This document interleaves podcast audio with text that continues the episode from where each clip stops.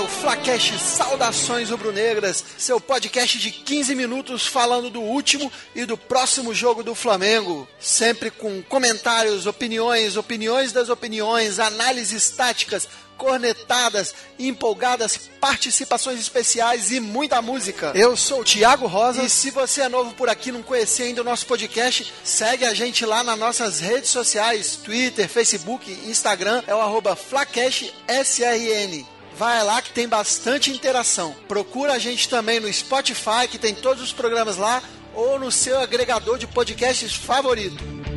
E conforme o previsto, estamos classificados para as semifinais da Copa do Brasil. O adversário será o Corinthians. E para falar dessa classificação do jogo contra o Grêmio, tem aqui André Zotez. Fala, André. Saudações rubro-negras. Isso é Flamengo. Eu disse que a gente no Maracanã é mais forte. Agora a gente está na semi. Vambora, Mengão. Trago também Jefferson Montenegro. Fala, Jefferson, beleza? E aí, gente, tudo bem? Jeff falando, passamos pelo Grêmio, agora o desafio é o Corinthians. E Felipe Cordeiro retornando. Fala, Felipe. Fala, galera. Saudações rubro-negras. O jogo de mata-mata tem 180 minutos e eliminamos aí uma grande equipe. Mas, André, eu senti que você não tá muito animado com a vitória do Flamengo, cara. O que, que foi? O que, que você achou do jogo, cara? Vou falar de novo. A gente pisou no freio. Não foi o jogo que eu gostaria de ver, mas o Flamengo jogou com consciência. Teve consistência na defesa. O Hever foi bom nas jogadas aéreas no, nos últimos lances. O Léo Duarte na cobertura, na velocidade. Eu não gostei muito do René. René ficou devendo, o lado dele foi mais ameaçado. É, Rodinei foi 0 a 0 Cuejá se matando, tanto que teve que sair. O resto acho que foi assim, meia bomba. O Vitinho fez um bom jogo. Dourado teve muita bola que chegava nele e rebatia. A gente perdeu muito contra-ataque. Tem que melhorar isso. O Flamengo joga no contra-ataque, tem que ter um jogador de referência mais rápido. Senão a gente perde esse tipo de jogada. Pensei que você fosse fazer um comentário mais efusivo. Eu entendo toda a empolgação com, com a classificação, mas vale lembrar que a, o futebol apresentado pelo Flamengo não foi é, bom. O time errou passes demais. O time não criou jogadas de contra-ataque. Que o Flamengo poderia, poderia matar o jogo o segundo tempo inteiro. O Grêmio foi com tudo, tentou de tudo e vários contra-ataques sendo desperdiçados de bobeira, toques para o lado displicentes, tentativas fúteis. Então, um pouco mais de concentração o Flamengo tinha é, é, é, matado o jogo no meio do segundo tempo. E isso tarde. Não, que isso, galera. Gente, parece que vocês acabaram de assistir o enterro, não a classificação do Flamengo, cara. É bom dizer também que o poderoso time do Grêmio mal apresentou risco ao gol do Flamengo. Felipe, como é que você viu esse desenho tático aí dos dois times, cara? É, analisando agora um pouco mais a proposta de jogo dos dois times, a gente pode ver que o Flamengo jogou bem parecido com o que o Grêmio jogou no segundo tempo lá em Porto Alegre. Não que o Flamengo queira jogar defensivamente, mas sim porque, como o, o Flamengo fez o gol cedo e o Grêmio estava sendo eliminado, ele tinha que ter uma proposta de jogo mais agressiva, como teve, e ele sabe jogar com a posse de bola, então, na verdade, eles empurraram o Flamengo para o seu campo de defesa. Não que o Flamengo queira jogar dessa maneira. Mesmo o Grêmio pressionando tanto o Flamengo assim, no primeiro tempo, pelo menos, eles não tiveram nenhum chute a gol, então foi mais posse de bola aquele posse de bola enganosa que no, no, time não tem muita criação. Mas de fato, faltava Grêmio um pouco mais de. É, é, talvez de qualidade, talvez de jogadas para furar o bloqueio defensivo do Flamengo. Então não conseguiu criar tanta chance. Tanto que eu estava olhando os cálculos no final do jogo, não sei como terminou, estou é, sem condições de acessar por aqui, mas eram sete finalizações para cada lado, faltando aí, já nos acréscimos, duas certas para cada time. Ou seja, no, no aspecto da, ofensivo, nas finalizações, ficaram muito próximos. Teve diferença, não foi grande para nenhum dos lados. É, por quê? Porque o Flamengo não tinha realmente pernas, estava na cara. E o Renato, sabendo disso, ainda mais quando tomou o gol de cara, o, jogou seu time para frente. É, a gente pode dizer que o Grêmio apresentou os problemas que nós costumamos apresentar geralmente. Muita posse de bola, mas sem realmente incomodar e agredir o adversário. O que acaba sendo uma grande questão do futebol atual, com as equipes jogando bem fechadas. A gente já discutiu muito isso aqui, inclusive na Copa do Mundo. É necessário que as equipes que se propõem a jogar de forma ofensiva, tendo a posse de bola, tenham uma maior penetração. Não adianta ficar ciscando ali em volta da área, cara. Eu faço um meia-culpa aqui porque eu critico muito as atuações do Hever. Só que num jogo como esse, em que o Grêmio lançou várias bolas na área e tudo mais, o Hever ele cortou tudo.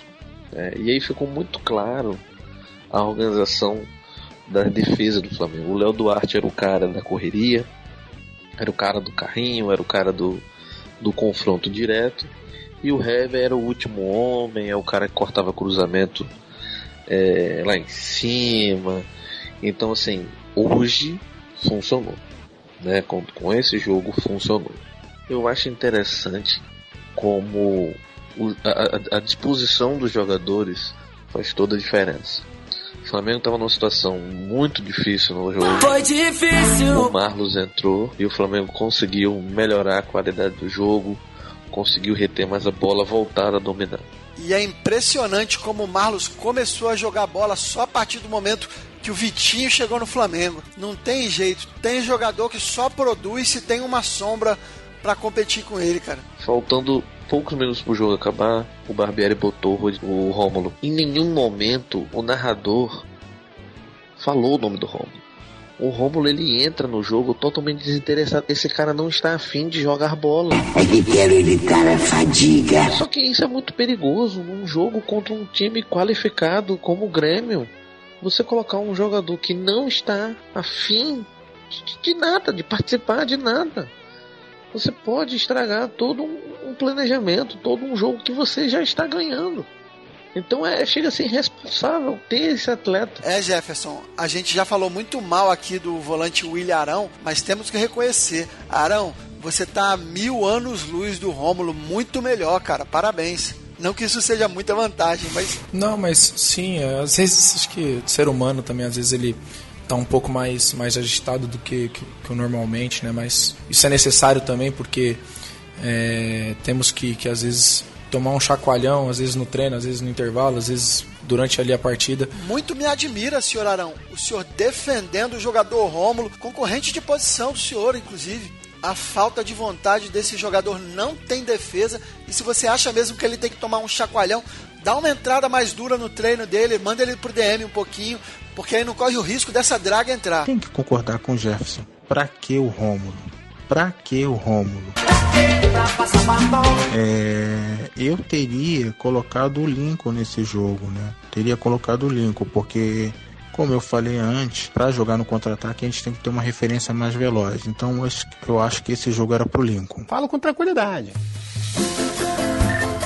Rony, Rony, atende o rádio aí, negrão.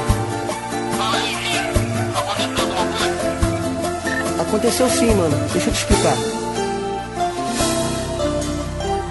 Te ligando pra dizer que o Vitinho tá mal. É, o Vitinho ainda não mostrou ainda seu futebol, que eu acho que ele tem muito potencial ainda pra mostrar esse time do Flamengo. Ele tá meio que desentrosado, vem cometendo muitas faltas. No último rodada do Campeonato Brasileiro, ele foi o jogador mais faltoso aí de toda a rodada e hoje também ele cometeu algumas faltas aí. Acredito que ainda vai se entrosar melhor aí no, nesse time. Sim, é óbvio que a gente tem que ter muita calma com o Vitinho e o Uribe, mas pensar que foram 40 milhões e ele vai pegar mais cedo ou mais tarde um banco pro Marlos. Tá foda, Vitinho. Com relação a outra substituição, Romulo e Arão, infelizmente é o que a gente tem no nosso elenco. O Pires não conseguiu ser inscrito, então vamos nos contentar com eles. E mesmo com tudo isso, nos classificamos sem grandes dificuldades. Não foi fácil, mas os mais otimistas da imprensa pro Flamengo falavam que se a gente passasse ia ser muito sofrido nos pênaltis. Errou! Mas a grande maioria da imprensa, principalmente, é lógico, a imprensa paulista, apontava o Grêmio como grande favorito, menosprezando o Flamengo e a gente estava de olho aqui o tempo inteiro. E vou relembrar aqui para vocês alguns jornalistas, esses todos citados aqui, já tem como hábito desrespeitar a nação. Não é novidade. E entraram nessa nossa lista negra não foi à toa. Porque não podem ser comentaristas de canal esportivo. Vai comentar direto no seu clube, que nem a gente faz aqui. Aqui ninguém fica pagando de imparcial, não, cara. Cinismo da porra, cara. É feio. É muito feio. Não é profissional, não é ético e não é correto. Mas vamos lá, vamos essa lista negra aqui dos infelizes. Edmundo, assassino, né? Quem classifica? Grêmio ou Flamengo? Edmundo. Grêmio. Grêmio. Gustavo Villani, tricolor, péssimo narrador. Favorito, esse tá fácil, vai, Villani. Eu sou seu amigo. Grêmio e Flamengo, favorito. Com a fotografia de hoje é o Grêmio, né? Pascoal, um prego, um daqueles péssimos comentaristas lá do Fox Sports Rádio. E quem vai se classificar é o Grêmio. Carlos Cereto, o pior de todo Sport TV. Porque o Grêmio é o segundo melhor time do mundo. E para fechar com chave de ouro, os piores de todos, os comentaristas da Jovem Pan que eu nem sei o nome, mas não tem um que salva ali. Grêmio e Flamengo, primeiro jogo na Arena do Grêmio. Quem pra passa? mim passa o Grêmio. Grêmio. Grêmio e Flamengo passa o Grêmio. E tem um bônus comédia para você rir um pouco. O pessoal lá da Globo, da RBS, Diogo Olivier, tentando comparar Michael do Grêmio com Paquetá pra gente rir, descontrair um pouco. Eu, Michael. Michael para Diogo Olivier e eu fico com o Diogo. Pra mim, Michael na comparação com o Paquetá.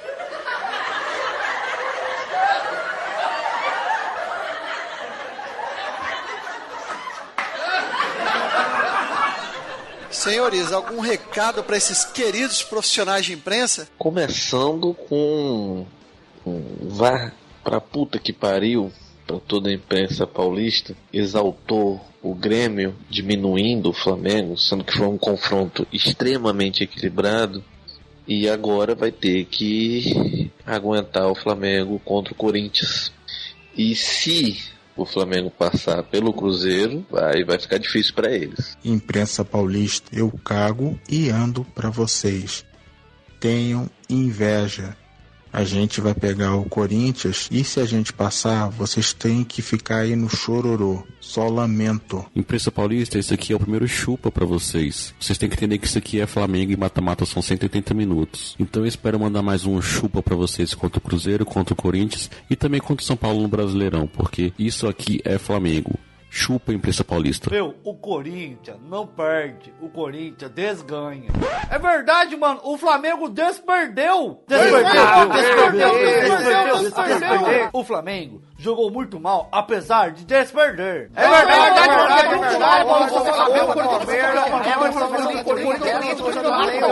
verdade. É verdade, mano, porque com certeza o Corinthians... Ai, ai, o Corinthians, mano. Uma vez, Corinthians sempre Corinthians.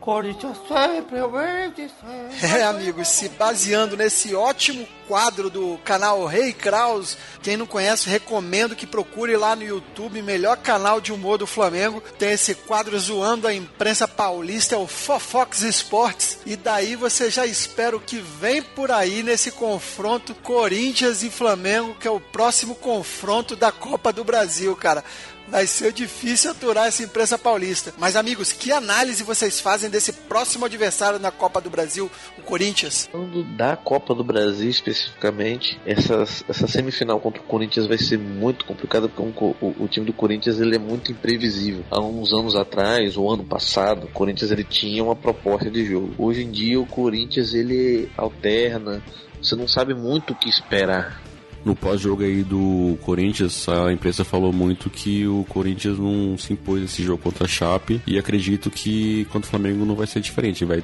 esperar primeiro o Flamengo jogar.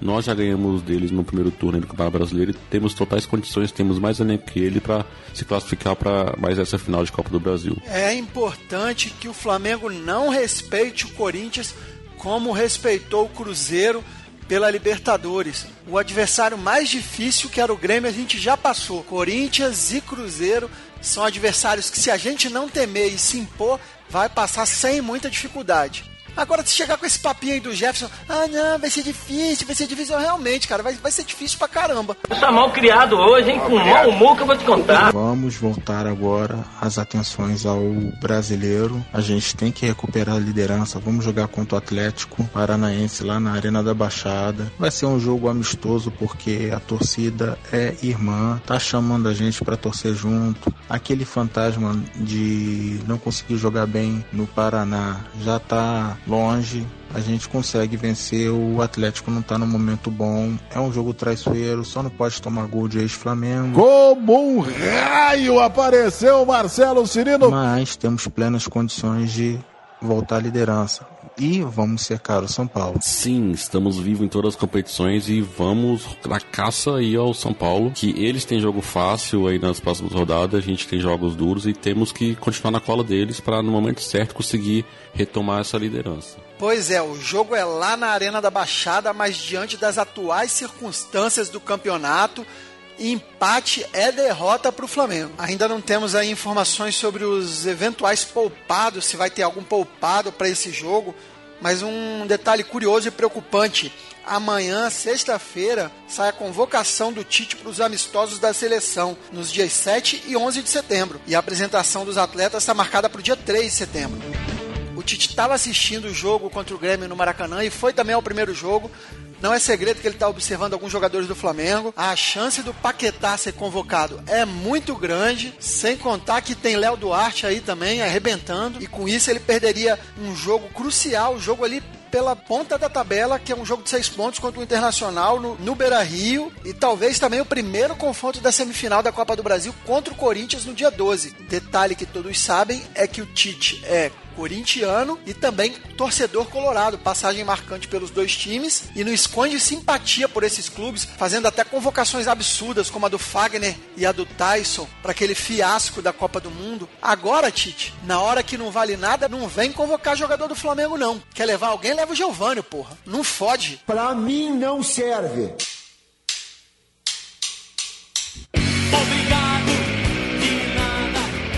E vamos encerrando aqui mais um programa. Me despeço aqui do André Zotez. Valeu, André. Muito obrigado. E por hoje é só, pessoal. Mengão venceu, mas ainda pode melhorar, como eu tenho cobrado aqui.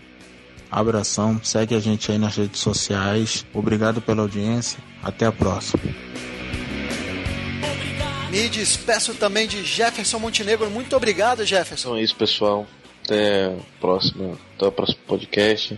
Eu espero que o Flamengo mantenha essa disposição, porém que o futebol melhore. E me despeço também do Felipe Cordeiro. Valeu, Felipe, muito obrigado. Então é isso aí, galera. Valeu pela audiência. Então, eu queria também aproveitar aqui e convidar vocês a escutar o episódio aí do Like Tourcast, o último que saiu foi sobre Copa do Mundo da Rússia, uma galera que foi para lá. Então confere lá, ficou bem bacana o episódio em liketour.com.br. Também siga lá nas redes sociais LikeToBR, Instagram, Twitter e Facebook. E também queria dizer que o Flacast SRN não tem mais nenhum representante na nossa liga mata-mata do Cartola. Eu consegui ser eliminado, inventei de colocar um jogador, o Matheus Fernandes lá do Botafogo, que foi expulso e acabei sendo eliminado do, Cartola. Bem feito, vai colocar jogador do Botafogo, dar Tiago, produção, eu queria pedir aí, saber se eu posso ser poupado aí pro próximo episódio, porque eu tenho um motivo nobre aí, que é uma viagem em família. E aí, era acusado de ser chinelinho muitas vezes, né? Oferecimento Raider, a onda é dar férias para seus pés. Vai ser até o voo, vai ser na hora do jogo, vou nem conseguir assistir o jogo.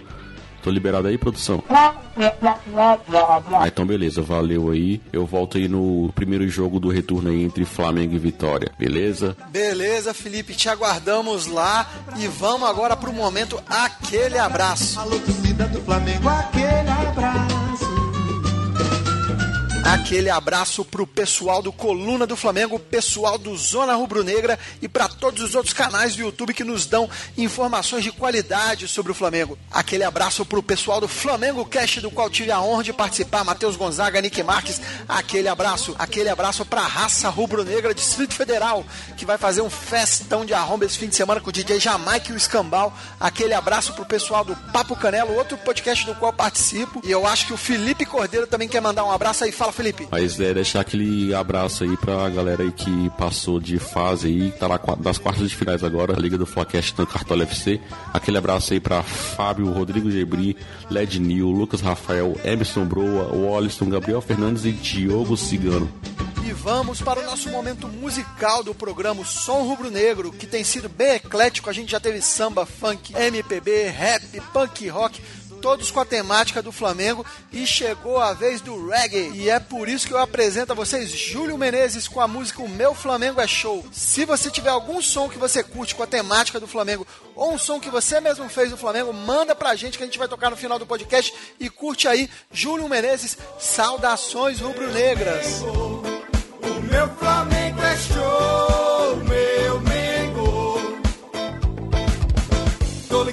chegando, tô no clima. É mais um dia em que a galera se agita. A alegria nos contagiou. O Flamengo vai jogar, então é